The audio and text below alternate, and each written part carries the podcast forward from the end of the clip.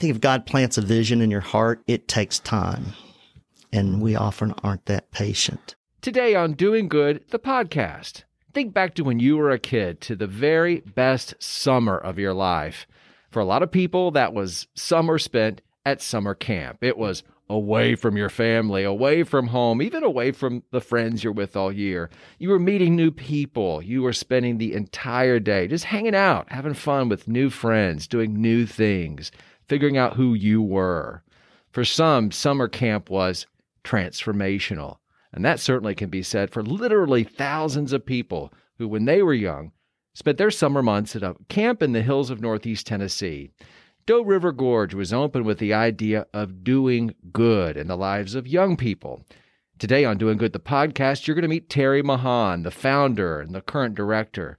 You're going to hear how his vision, his idea, translated an abandoned theme park in the middle of nowhere into a first class camp where kids come from around the country. You'll hear how his faith literally moved a mountain and how his determination to do good led to a powerful pivot in the pandemic. He'll share some practical ideas for doing good when everyone around you says your idea is not going to be possible. And we think he's going to revive your belief that anything is possible when there's a higher power leading the way.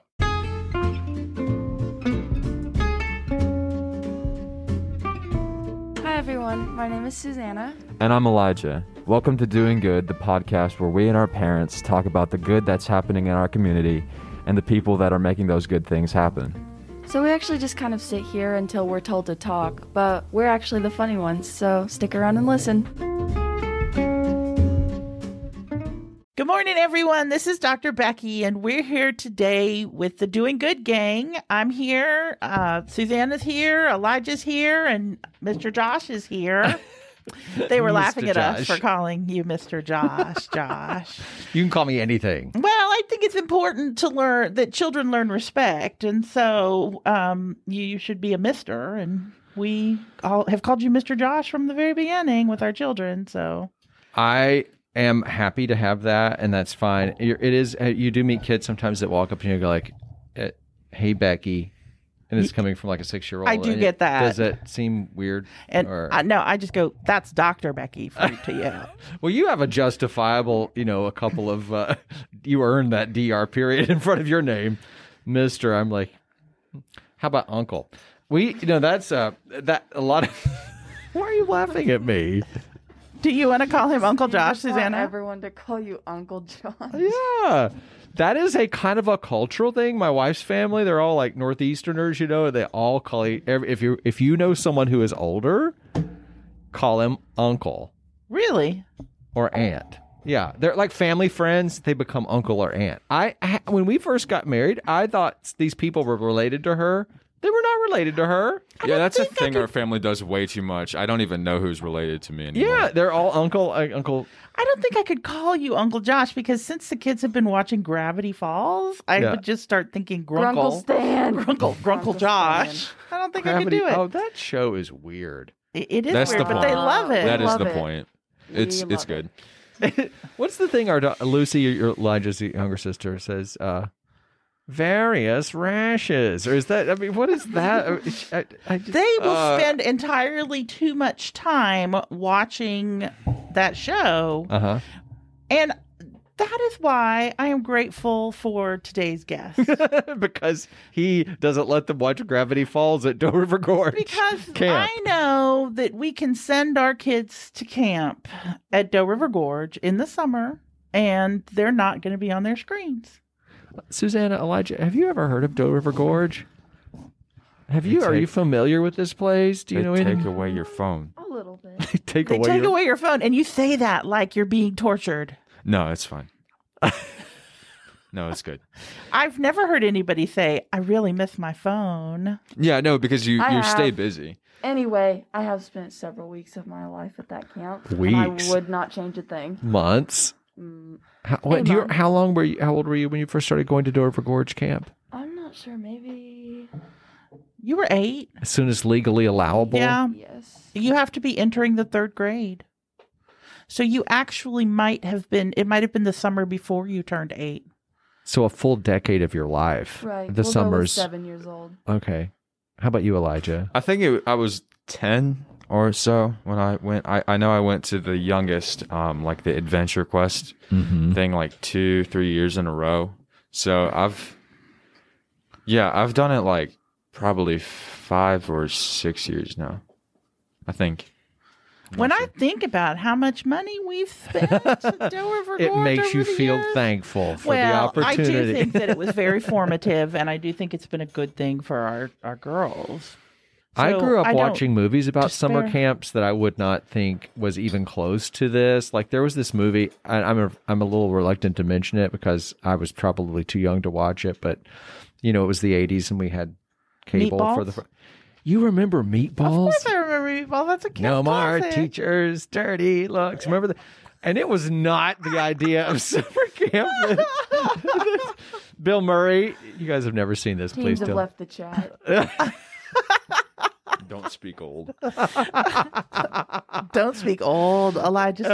Uh, it was it's because summer camp can be fun, but not necessarily what we call edifying fun, right? Uh, Sure. Doe River Gorge is not that kind of place. Yeah, it's a it's a very different summer camp than I think what most people think of as summer camps. It's like all the best things of summer camps plus other things that most other summer camps won't have. Um, a lot of people think just because of its location that it's not going to be that big, but um, in reality, I mean, it, it's it's really if you think about it, it's really nice. And it can be a really positive spiritual experience for Uh-huh. anyone that is going to Doe River for that purpose. Uh-huh, You know, uh-huh. And I think that's the reason that it draws people from around the nation. Is I've seen people from Washington State there. I've seen people from just yeah everywhere. there was in a the girl in my group once from Malaysia. You know, it's people come from all over. Wow. Because it's if She came from Malaysia. She was living in Malaysia and she came to Doe River for a week. Just to come to camp? That's Yeah. incredible. it's crazy. I'd go to Malaysia for a week. Me too. um, but Hit the it's clubs. because it's because it's it's kind of a one of a kind thing because it's the only camp I can think of um, of its level. You have some other ones around here, but um, a- and you have some ones that kind of do a similar thing in which it's um, it's a Christian based summer camp in which kids can go. They can um, grow their faith while also doing fun activities and just hanging out with friends, making new friends. But Doe River Gorge does it on a completely different level, and it does it in this place that just really is quite remarkable from the activities that they have, the level of organization that is. There's there's stuff for you to do all day long. I was there for two weeks. You were there for a month, and you really don't get bored because there's always stuff for you to do. You can Yeah. go into the gorge. There's a river there. There's you can go down the train track. There's an artificial lake. There's there's really kind of everything. You've sold me. You had me at artificial lake. horse fields, horse paths, soccer field. High adventure activities. But you know, I think it's all about the community. Like the people you meet while you're at Doe River Gorge is what it's really all about. Mm-hmm. Yeah. Yeah. And that was that was why we wanted to have him on, and why I'm looking forward to hearing what he has to say because I really do think for him it's not just about the the fun and the you know the adventure. It's about like why that's important for young people, why getting away from the familiar, why being outside. Uh, But it's more than just the summer camp, too. I mean, I think we've had several. We're out there at least three or four times a year just to be out there. oh yeah, it's, It's a, beautiful. It's a we, destination. you know, I mean, back in the summer, we one Sunday we hiked up to the cross along the train tracks. oh our yeah. families did, oh yeah, that and was so much fun. then we had our Fourth of July party in the big gazebo down by the by the river, and Katie was baptized in that river Oh yeah, yeah. back in the day, It's and sort of a hub for the community. Right, we've we've been out there to fly kites And and, to have bonfires and to shoot off fireworks and have birthday parties and But when we're out there, I very rarely am thinking about how the place used to be like a theme park. I didn't know that. Oh yeah. Oh, and how Terry Mahan. I mean, this. I think you're going to be amazed. I was amazed, and I know it's just enough about it to really be excited to have him as a guest. Is that the you're talking about a person who thought this up when it was nothing. You know, it was it was essentially a An old theme park. I think it was like called Hillbilly Land or something. We- We got to find this Hillbilly land. That's Yeah, terrible. yeah. I uh, is hillbilly a bad word? think it's your perspective. I don't think it's a bad word. Is it a bad word? I don't think it has a negative connotation. Okay. anything. I don't It apparently didn't back then because I it was the name of the theme does park. have a negative connotation to the majority of people outside of the hills. Um, if you are one, can you allow yourself to be called I one? It's because I am one. redneck has a more negative connotation. Except there are a lot of self-proclaimed rednecks.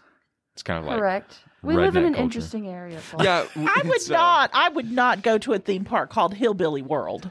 Well, okay. I would. oh, Again, this was probably like what I the think you have like a million times. This it's was called probably- Doe River Gorge now. They changed the name. I mean, They, it's not called Hillbilly well, we've got to get the true story from this. So- this is I I'm would not- say one one thing that this is could be totally fake news here. I, I, might, I think I have it right. one of the greatest things about Doe River Gorge is the fact that they have um, evolved over the years. If you do any one thing for a long enough period of time, it eventually is going to become stagnant.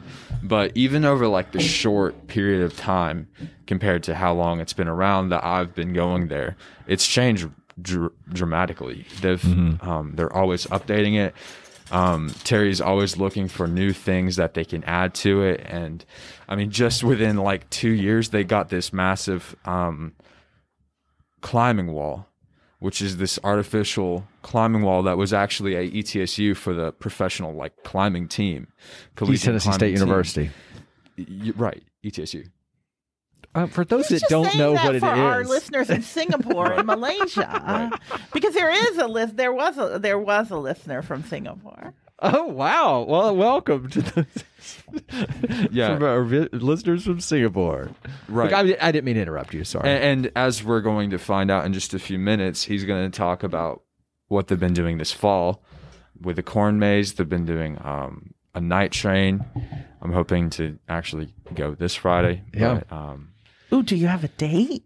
yeah. You no, do? No, like ten guys. They're working on it. It's a work in progress. We'll be we'll be on we'll we'll be at the football game. Oh yeah. Yeah, Okay. because it's the Go last um, home regular season football game, and it's senior night. Oh. So Susanna, I Aw. imagine, will be out there as a senior. You're Well- going on the field, woman. Do I have to go on the field for the band seniors? You do. Lord, that's going to take forever. We're dragging Katie and Millie out there too. She's busy. She'll be in the stands drinking her bubbly. She won't have time to go out. Can we take Uncle Josh?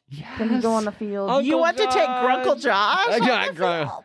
I'm pretty sure Uncle Josh will be Susanna doing the can news broadcast whatever that she night. wa- yeah, that's true. But Yeah. Susanna can call me whatever she wants. Grunkle Josh, Uncle Josh. Uncle Josh, Grunkle Josh. How come we're not taking Elijah no. because I'm going to be with On a the date. dudes. on a date? with date the at Dover? Gorge. it's a bro, it's a bro date. Yeah. It's a bro date. Oh well, dear. is it time for Terry? I do think we should Okay. bring Terry into the conversation. Welcome, Terry Mahan, founder. Are you the executive director? What's your current title? Uh, Title is president. President of Doe River Gorge. Yes. Welcome. It's great to have you on Doing Hey, Good, it's the an honor. podcast. Thank you. Uh, w- you know, this is one of those strange things where we get to talk to you and ask you questions, and yet so many of us feel like we know you very, very well. You've made such a huge impact in our lives of our kids. So um, some of this may feel like you should know the answer to this, Dr. Becky. Josh, what do you don't know the answer to this?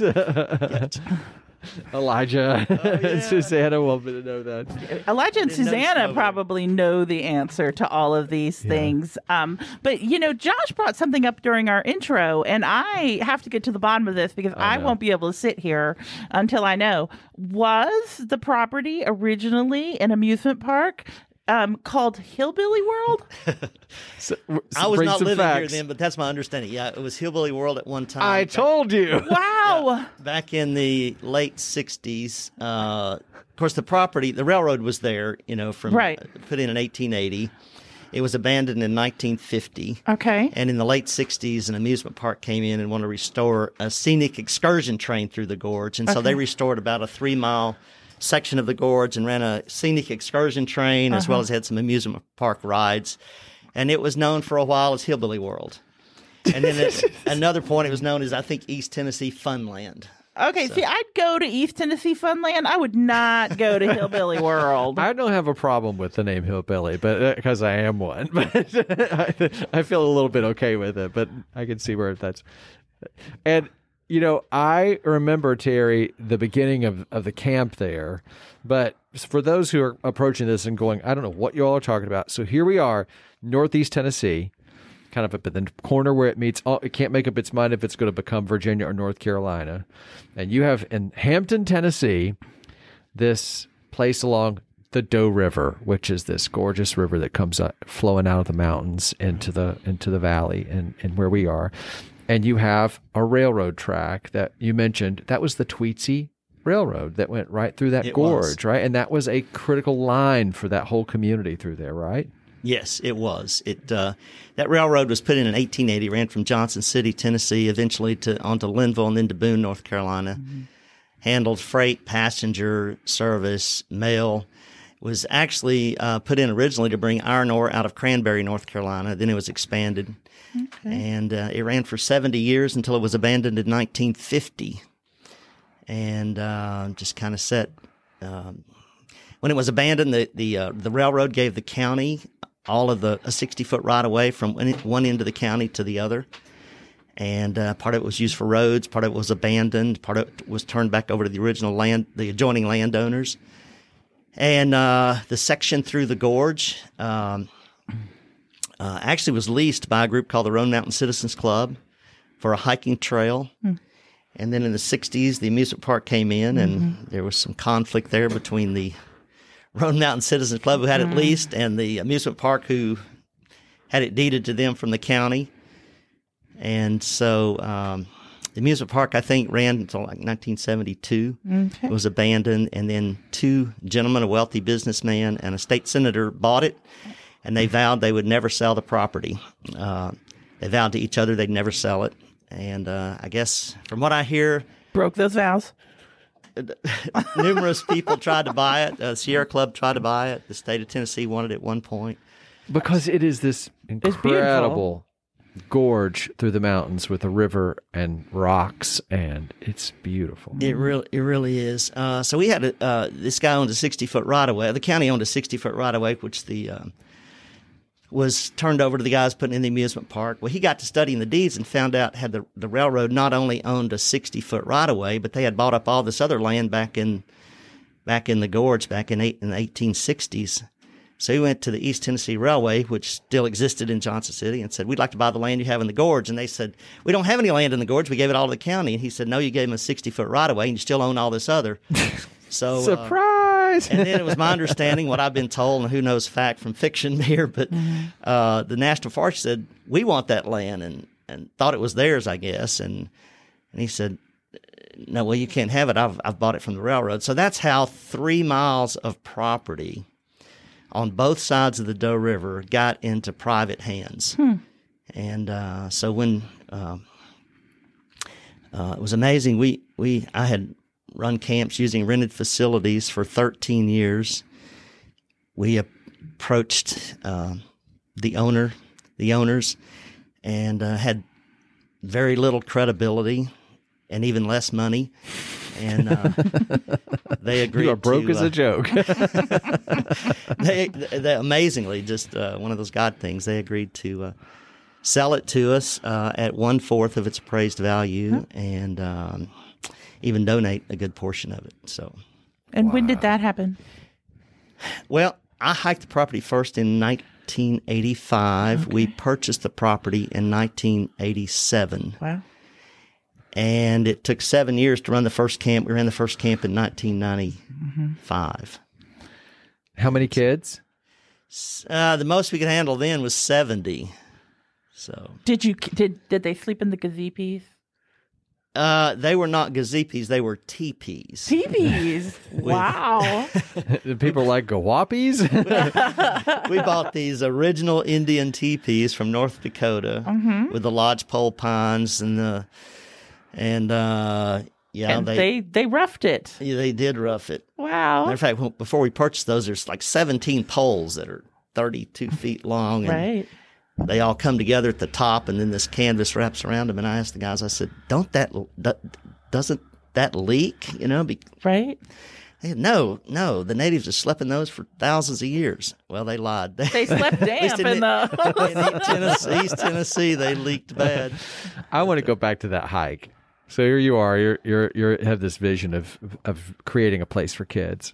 You were doing it, and you were renting, and it was, and you begin to get the sense of this. This is this is real. This is good. This could be much bigger. Maybe maybe even better. And I think for a lot of people who are doing good, whatever they're doing, where when they're listening, if they're listening to this, presumably they're interested in doing good in their community, but they see something that is not there, you know, but they can see it. Was that it for you as you're hiking the gorge and it's in the mid 80s and you're walking through this property and there's no money? But could you see it? And and and how did that sort of drive you forward? Yeah, well, we had been renting facilities just and we just did a camp one week out of the year. Uh, I was a student pastor at Grace Fellowship in Johnson City, and uh, to give you some background, I'd been hired on twenty hours a week to do nursery, preschool, elementary, junior high, senior high, and college Easy. Is that all? on twenty hours. And so the first year, I was thinking, what can we do that I don't have to plan a ton of events? I thought, let's do a camp. We let the little kids be the campers. Let the junior hires run the games. Let the senior hires be the counselors, and the college students help out. So we ran a Camp Topawingo in Elizabethton, Sure. and uh, we ran a one week camp. We had 20 little kids that came. We had seven staff members, which was my entire junior high, senior high, and college group. so we ran a one week with 27 kids. It was great fun.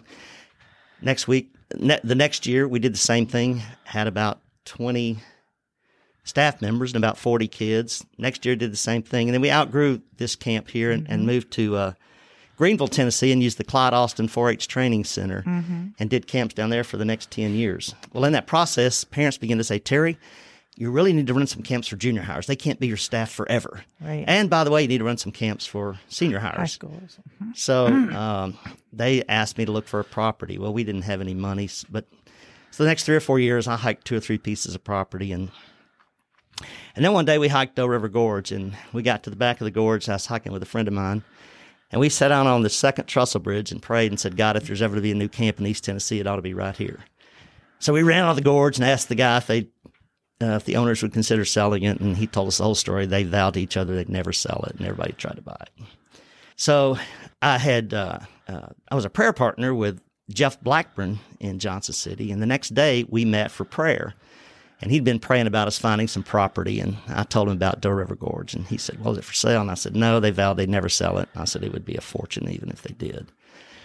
So uh, Jeff, you know, works for an accounting firm, and so uh, I got back to my office and I'd sat there about an hour, and Jeff Blackburn I called, and uh, he said, "Guess who walked into my office five minutes after you walked out?"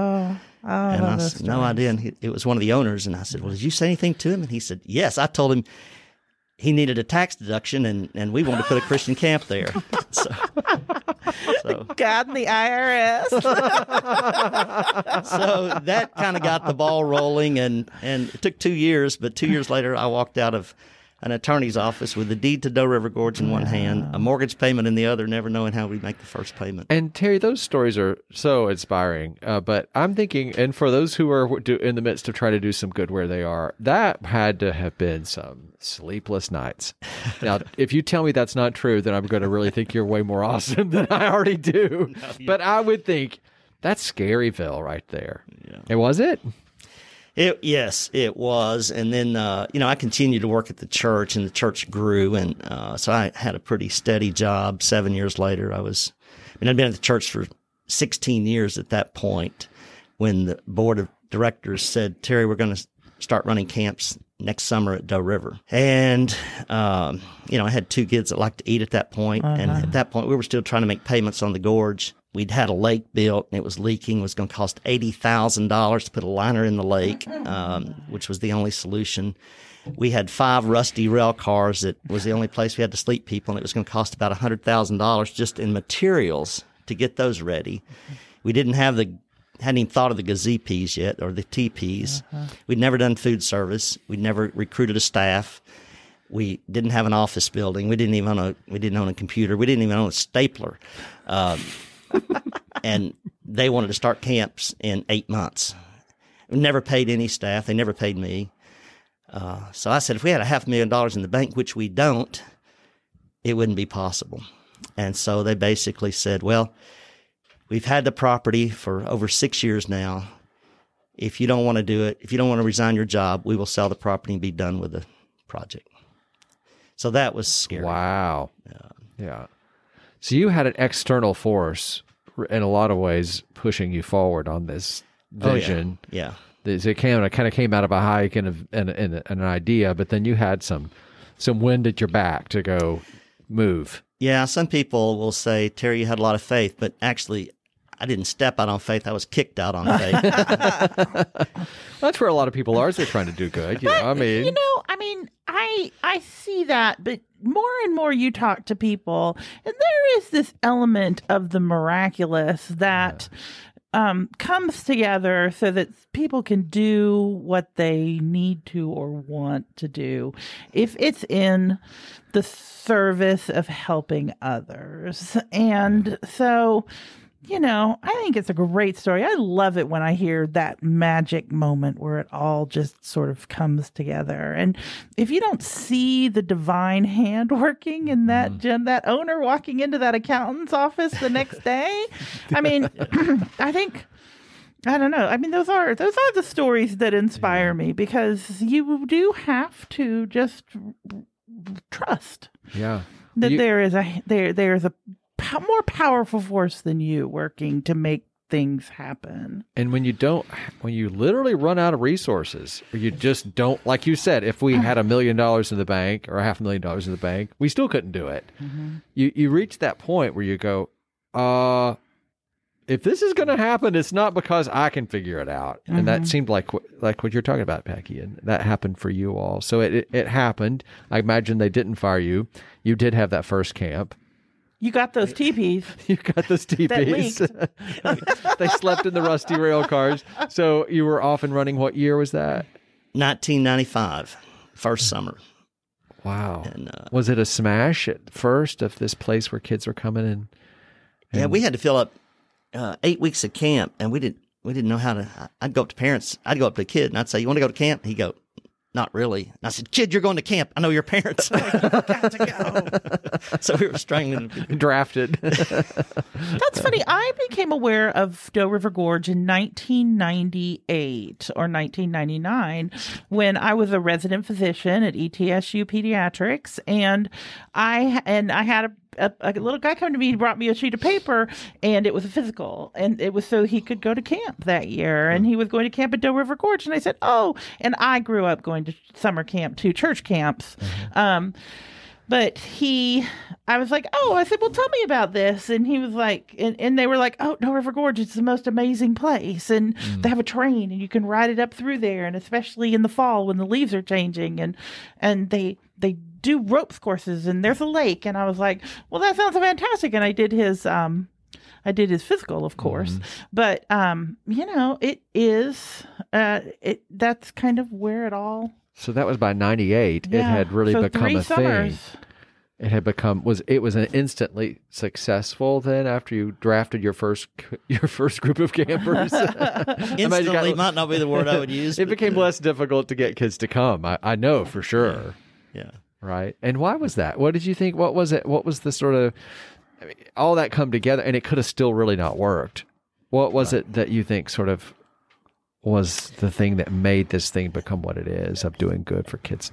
Well, Doe River's a unique property, and you know there's a lot of fun things to do, and I think kids are seeking adventure, and some turn to drugs, alcohol, sex, shoplifting, all kind of things to get a cheap thrill.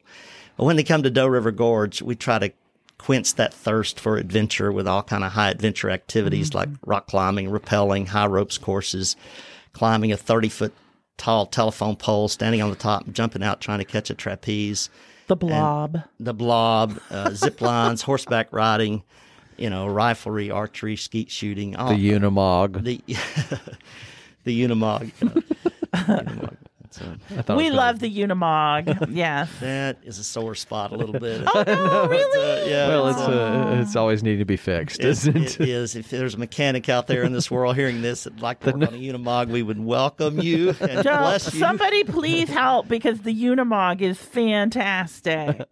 So, so you you basically scare them to death. And, no, they get to experience adventure, Yeah. and and that was that's the that's the ticket in the door. it's it's adventure. It's it's fun. It's adventure, and then it's uh, a, a third key word we look at is acceptance. Uh, we believe every kid is valuable because he's created in the image of God, and it doesn't matter what kind of background he comes from, what kind of race he's at, what kind of uh, social status he has. We believe every kid's created in the image of God and therefore is valuable and important. So we have a rule called no put down rule.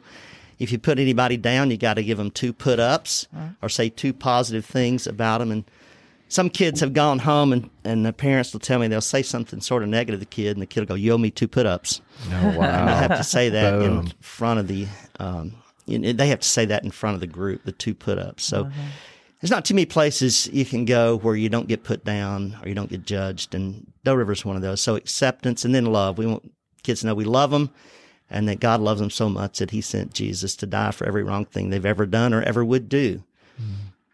So it's interesting uh, when kids fill out an evaluation form. Some a lot of them will put this is more fun than Disney World. well, I I I, I kind of thought, what are they trying to say here? And and I think you know you can go to Disney World and they spend billions of dollars to give kids fun and adventure, but you can also be there and be very lonely, and uh, and so what Doe River adds to the fun and adventure is the acceptance and the love and and the relationships that that are built there. Yeah, that's great. Um, so it was a very, very sad time in our house this summer because I have three children and um we have a 10 year old, a 14 year old, and a 17 year old, and they have all gone to Doe River Gorge every summer from the first time they're eligible to go, which is when they're going into third grade. Um, and and it, you know, when we got the word that Doe River Gorge wasn't going to happen this summer, there were um, some tears and some um, weeping, wailing, and gnashing of teeth. Um, but I think uh, I think that you have it. You guys have a pretty inspirational story about how you were able to pivot and and how you were able to um, still have programs for families and children um, this summer, but also more importantly this fall and this winter. So I, it would be really fantastic if you can just tell us about what you guys are doing now, even in the midst of the pandemic, to bring this mission of love and acceptance to the community. That was a tough decision not to have camps, but uh, we could never get comfortable with sleeping eight kids in a room with two counselors that come from different parts of the different parts of the country, and um, so we thought it best to play it safe and, and not do camps. Um, so then, you know, that's a that's a huge financial blow as well as a huge ministry blow. So we tried to put together some new programs. We did some family camps where families could come out and stay in a room and uh, and uh, we just had all kind of activities they could do.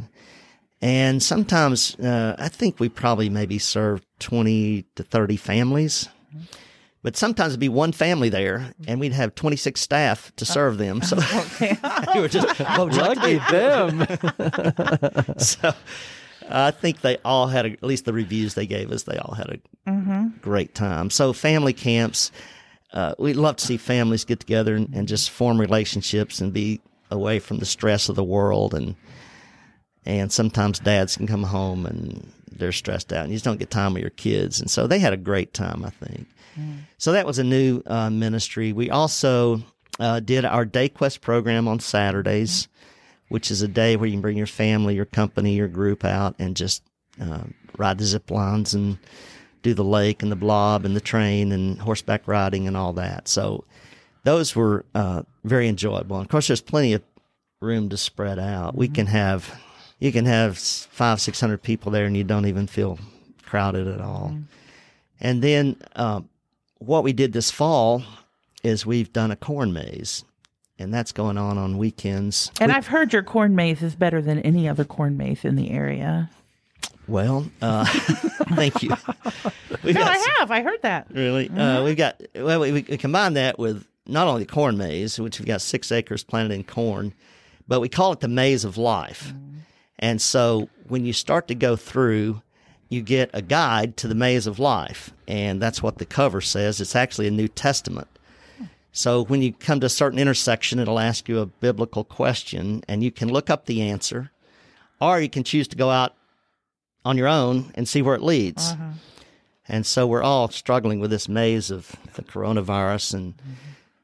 so hopefully I take that home and not only use it as a guide to get through the corn maze, but as a guide to get through this maze of life that we all find ourselves. We believe God's word does have answers to a lot of these questions. I was worried about that corn maze this summer because our families went out on on Fourth of July and we rented the gazebo and had our Fourth of Oh, July celebration Okay. there. But I looked at that corn and I was like, that corn doesn't look very good.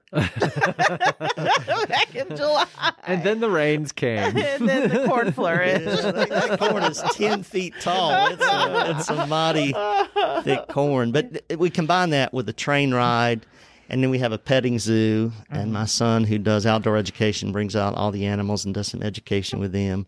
We have a mini, a little mini train under the new big top tent for little kids to ride. We've got uh, gem mining.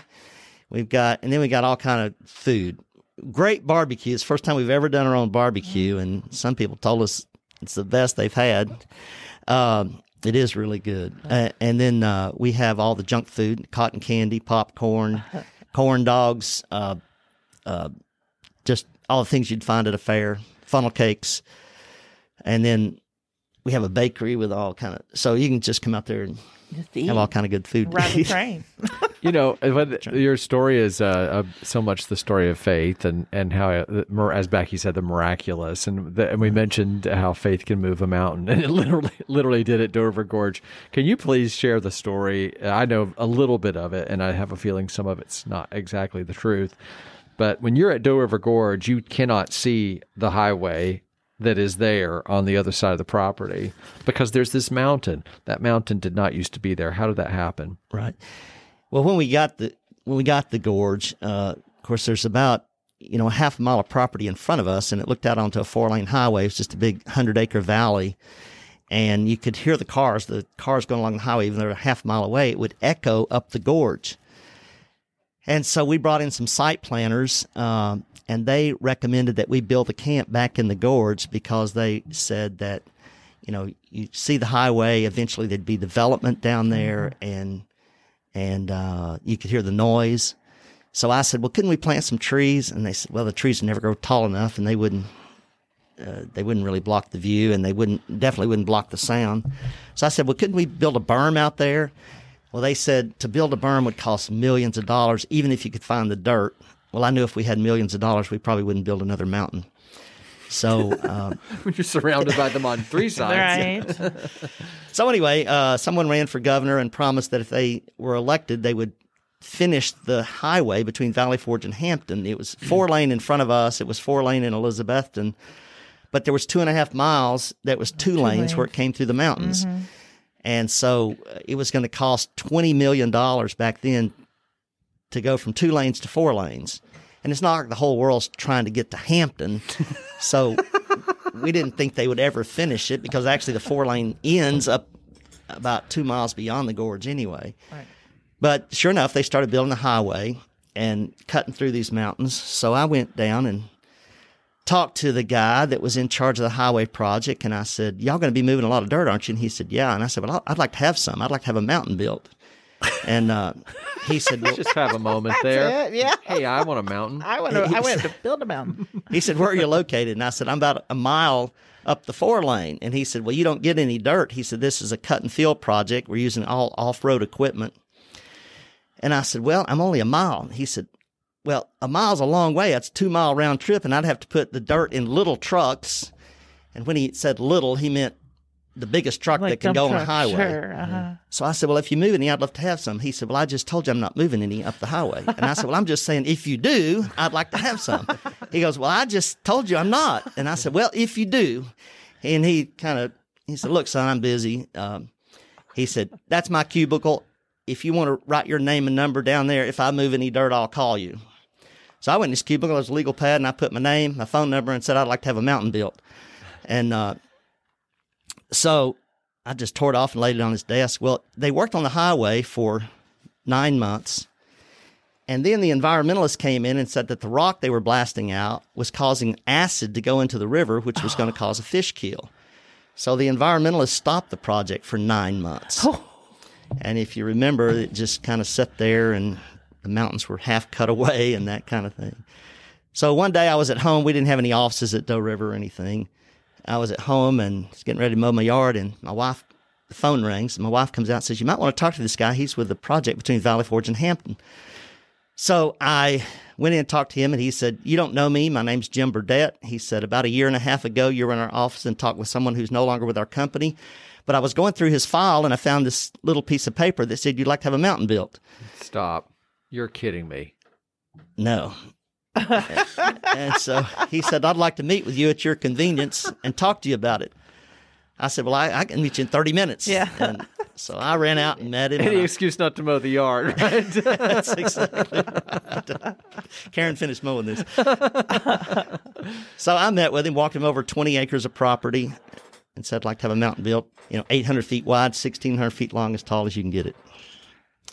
And so it just worked out. They came in, they worked 24 hours a day, seven days a week for a year and a half. to build you a mountain. Built our mountain. They built our lake. They did a lot of other grading. They did all kind of things. It, it was really the thing that boosted us to the point where we were ready to. and run that camps. cost you a lot of money. Uh, it, it was all for free. It's unbelievable. Uh, several million dollars. They they paid the power company thirty thousand dollars to move some power poles. Then they came back and sowed everything in grass, and they really treated us well. And it was a it was one of those things that you just can't orchestrate. It's got to be a God. And, Yeah. and and as we get ready, it would be criminal for us to monopolize your time. We have two teenagers here who have spent time at Doe River Gorge, so Right. I think they should get a big majority of your time. But I want to ask you, as we move out, for somebody who's doing their thing wherever they are, and they're and they really feel like they're just up against it. They've got they've got this idea, this vision, this this need that's clearly in front of them, and they want to be a part of the solution. But there's just there's just no no no no no left and right. What would you say to them? And uh, drawing from what you learned through all of that that something out of nothing over and over and over again you know phone calls that you didn't expect you know gifts that can somebody walking into jeff blackburn's office you know uh, what would you say to that person who's trying to figure out how to move forward with that vision but it just seems like a brick wall it takes a long time. Uh, you know, it was from the moment I hiked the gorge till we ran our first camp was nine years. so patience uh, patience and just stick to itiveness and just see what God does. Uh, God's not on our time frame, unfortunately, if we think. But I think if God plants a vision in your heart, it takes time. And we often aren't that patient. There's a lot of things I want to see happen that are yet yet to be fulfilled and I don't know when they'll come about. yeah Maybe not in my lifetime. Well, and sometimes we're the seed sowers, right? We're not the ones who will actually make it happen or maybe even see it happen. But sometimes we're the person who plants the seed, Yeah. Yeah. you know, and then somebody else waters it. Mm-hmm. Yeah. That's exactly mm-hmm. what it talks about in Scripture. Mm-hmm. And so hopefully, hopefully we can pass all this on to the next generation and they can make it even greater. And Doe River Gorge has done a, just does a fantastic job of growing the next generation and developing a deep love for the mission and for that place. And so, you know, I think I think being the seed sower is super super important and something to embrace. So it's yeah. And a lot of people don't get to see the harvest of it happening. You have got to see so much, but you're thinking of, I'm sure, what's next. Um, a Christmas train, you, you know, uh, uh, which is uh, that's a 45 minute podcast story in itself. Um, maybe you share that story while we bring these guys in. What is how's that sound, Becky? I think it's great. I mean, I'd love to know what's happening with the Christmas train. Yeah, share that, Terry. and, T- tell yeah. tell folks what's going on. Between about two weeks uh, before Thanksgiving and two weeks after New Year's, we don't have any thing going on at the gorge because churches aren't doing retreats and everybody's focused on Thanksgiving and Christmas and then New Year's. So we were looking for a way to generate some income and ministry during that slow time of the year, and we found out about a organization in Oklahoma that did a thing called the Christmas Train, and they were selling sixty thousand tickets in thirteen minutes on the internet, sharing the story of Christmas from creation to resurrection with those people. And over the last twenty years, had one hundred and fifty thousand people come to know Christ. So we went out there and saw all that, and uh, to make a, a long, really long story short, uh, in 2016 they agreed to sell us all of their assets, and we got two steam locomotives, 1.7 miles of track, eight enclosed passenger coaches. Uh, we got 40 something Christmas trees fully decorated, 250 Christmas wreaths, a quarter mile of garland, thou- over a thousand costumes. And we have all that now at the gorge ready to be put together to do this great event we'll call the Christmas Train. So where is this going to be located at Doe River Gorge? The Christmas Train? The Christmas train. Uh, we're going to lay 2.2 miles of track in front of the gorge, and we were able just to acquire the what was known as the sawmill property in front of us. So it'll go around the gorge, then around the mount, the man-made mountain we talked about, uh, make a big circle out in front toward the highway, and then come back up the river and back up to toward the depot. Wow. You want to lay some track? Yeah. what year is this supposed to be finished by? We were hoping 2021, but COVID's kind of put a nail in that coffin. Um, and so we're looking, we're hoping for 2022. We've got to raise quite a bit of money to make that happen. We've, everything we've got here, we brought 59 tractor trailer loads of stuff from Oklahoma to, to here. It's all here and it's all paid for. So, but now we've got to raise the money too and get it all installed.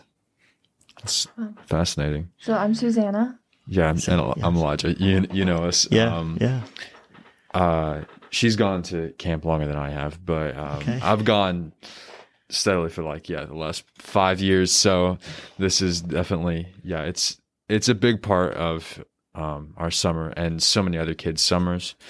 Um, and so many people you've seen, I'm sure, that have been like that. You've seen them from a young age, teenage years, and now they're adults. They might even be still helping at the camp. Um, how have you seen that progression of people growing up and then giving back to the camp? Yeah, that's been the most satisfaction to me to see you grow. You've grown a lot physically and, and spiritually.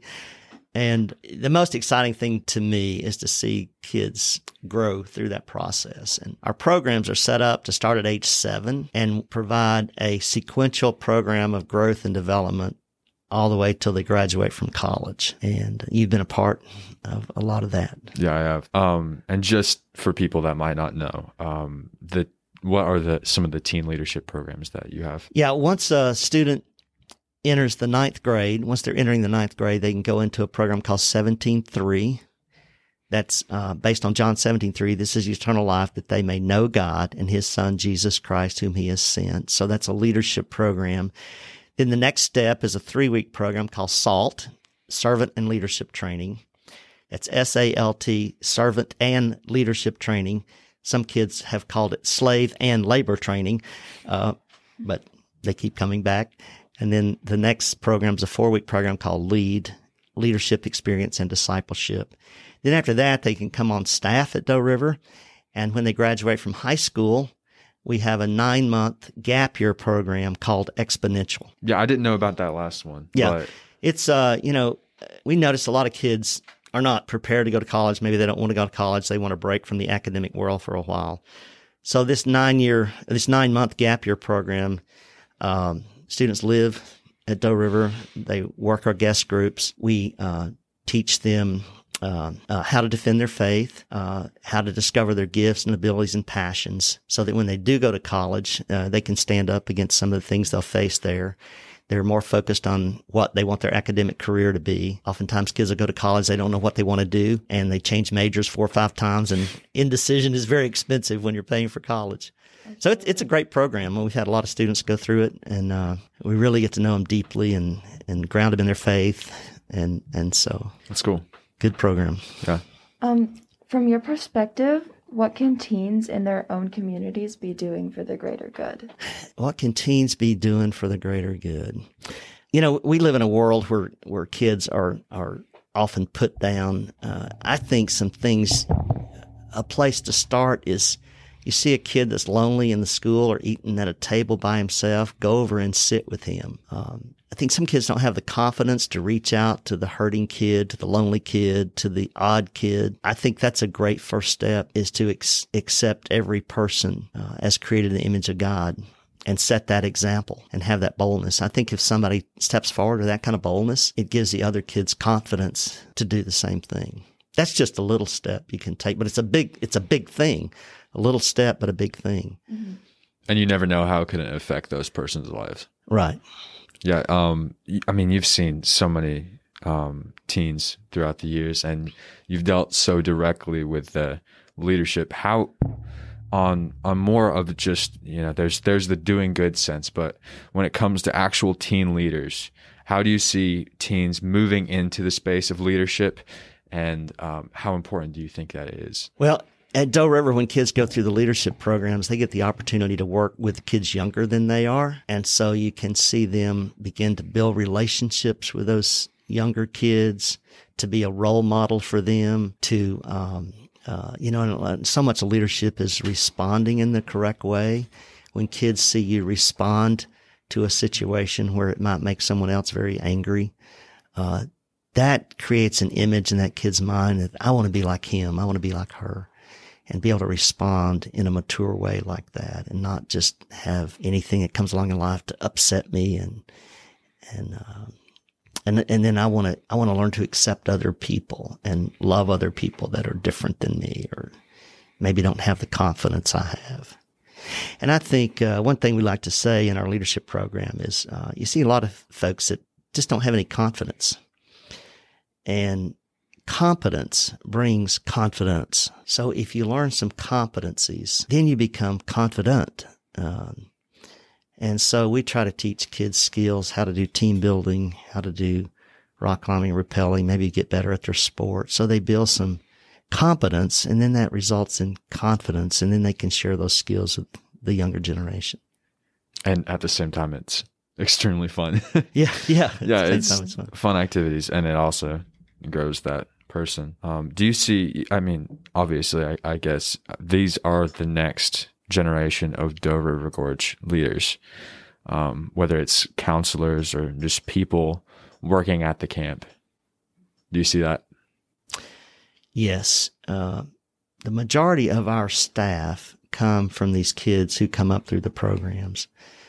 And, um, you know, we're 25 years old. We've done 25 years of camp from 95 1995 till two, what is this, 2000? 2020. 2020. Yeah, we did 25 years of camp. And uh, so we're starting to see uh, some of those first campers now sending back their kids, and their kids are becoming leaders. And that's very exciting. Most of our summer staff are kids who've come up through the leadership programs. and Because those uh, are the people that know what Doe River Gorge is all about. Yeah, yeah, exactly it kind of becomes this. Oh, you go. I definitely think Doe River Gorge is the place that showed me how much I love working with kids, and you know that's something I'm going to pursue later in life. Yeah, it was just valuable experiences from the leadership programs that I did. Okay. Yeah, you kind of grow. There's this family that grows, and I've only seen a portion of this because I've only gone through one of the leadership trainings so far. Um, but I've seen it with other people and just I was there for 2 weeks and I already, you know, was great friends with the people that I was doing the camp with. And then you see these people that are just with each other for an entire summer, multiple summers at a time throughout their entire high school years, you know, they're they're coming back, they're making sure that they come on the same week so that they can hang out with the people that they enjoy hanging out with. Um, and just this camaraderie that is built over time that can just last for years. And that's something that you don't see at many camps because um, Gorge, it has this national and international appeal but at the same time has this appeal to people that come back and see the same people over and over again and builds this familial bond with them. I think people are looking for community and community where you're accepted. But isn't it amazing how you can be there for a week or two weeks and make friends with people from different parts of the country and you, you get a bonding that lasts year after year after year. And like you say, they make plans to come back for the same week the next year. And so that's, uh, It's powerful. yeah, it is. Yeah, it is. Um, That's the joy I get out of doing what I do. You ready for the game? I'm ready for the game. We've got a fun game for you to play. Uh oh. You can ask your questions. Uh, first. I thought you have the questions. I've you got got five. you got five questions. All right, so we like to play this game called five second answers. So you've got five seconds to answer these trivia questions. oh no. Just use the same question. Okay. Okay. You ready? As I'll ever be. All right. What sea creature has three hearts? Sorry. What sea creature has three hearts? Time's up. It's an octopus. what Australian marsupial enjoys eucalyptus leaves? Oh my goodness. Where'd you get these questions? Time's up. It's a koala bear. Um, dendrophobia is the irrational fear of what? A rock, uh, spiders. Nope, close. Trees. What A- color? what color is a giraffe's tongue? Black. It's blue. What is the most commonly purchased item at Walmart? Bananas. I can see that. Okay. Okay, I, I do have a, zero I have a on that. couple I can think of. Um, what is the national an- animal of Ireland? Ireland. Golly, where'd you guys get these questions? It's the unicorn. um, it is, yeah, it is. Um, so, what is the fastest speed that anyone has ever gone on a bicycle? uh, I'll guess 70. 152 miles an hour. Oh my goodness. Can you believe that? I yeah, it's cannot. kind of crazy. Um, what type of phobia is trypnophobia? Going on a trip? Like, tri- I, I don't know how to. Is it or is it like tripopnophobia? I Trypophobia? trip. It's tr- it might. It's Man, you don't even know the answer to your well. own You okay? You try to pronounce it. You look it up. Um, it's the fear of irregular holes. So like coral, I guess. Yeah, yeah. I'm I'm kind of that way. Yeah, it's weird. You know, I did a, I did a talk on fears at, at one point, and uh, there's like over 2,000 fears that psychologists have identified. So I could get you on some of those yeah. if I had my notes. Do you have a Well, phobia? Do I have a phobia? I was under a house yesterday in a crawl space about this big with spiders getting all over me, and uh, so dark places with spiders and maybe a phobia. Yeah, that's that's my. I have a slight spider phobia. Arachnophobia and claustrophobia. there you go. Yeah. The two combined. Yes. Dark places.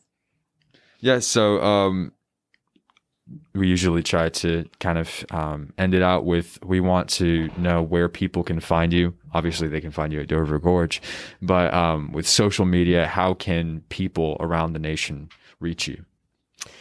Yeah, uh, our website is uh, doerivergorge.com. Uh, you can also call our, our office at 423 725 4010. And we would love to talk to you uh, about all of our programs. We Our our plan now is to have camps this summer and the leadership programs. So um, uh, give us a call. We'd love to be part of uh, helping your young person uh, through this tough growing up teenage years and uh, find meaning and direction for their lives and gain confidence and skills and get grounded in their faith. Yeah, There's also a Doe River Gorge Instagram that I've seen. It's pretty active lately, posting about the corn maze and all the fun Let's see that. activities going on. Yeah. Oh yeah, and about the corn maze, yeah. Um, Uh, this is the last Friday, correct? This weekend will be the last Yeah, time we'll be doing that. yeah. I think yeah. year. I'm I'm going with some friends. So Good. So by the time this reaches the listeners, the corn maze will be done for the year, I guess. yeah, unfortunately, but you guys will be doing it next year, correct? We will see. Hopefully. Yeah, we'll see. Uh, I think so. It's been we- very well received. So, That's awesome. yeah. Uh, do you have anything else you'd like to say? Just thank you for the opportunity. It's been I didn't know you guys were going to to be here. That's Yeah. great. I, I uh, I'm I'm I'm I'm honored to be able to do this with you guys Yeah, that I've that's seen grow see up you. at It's Doe an River. honor to talk to you. Thank you so Yeah, much for thank being you. with us Yeah. today on Doing Good the podcast. That's our show. Thanks so much for listening to Doing Good, the podcast. And you can find us if you'd like to hear more at our website at we'redoinggood.com or on Facebook or Instagram at We're Doing Good. So please like our pages and subscribe to our podcast on Spotify or Apple Podcasts or wherever you get your podcasts. We all have something that we can be doing, so just take the first step. Everybody show some love and do some good. Have a great day.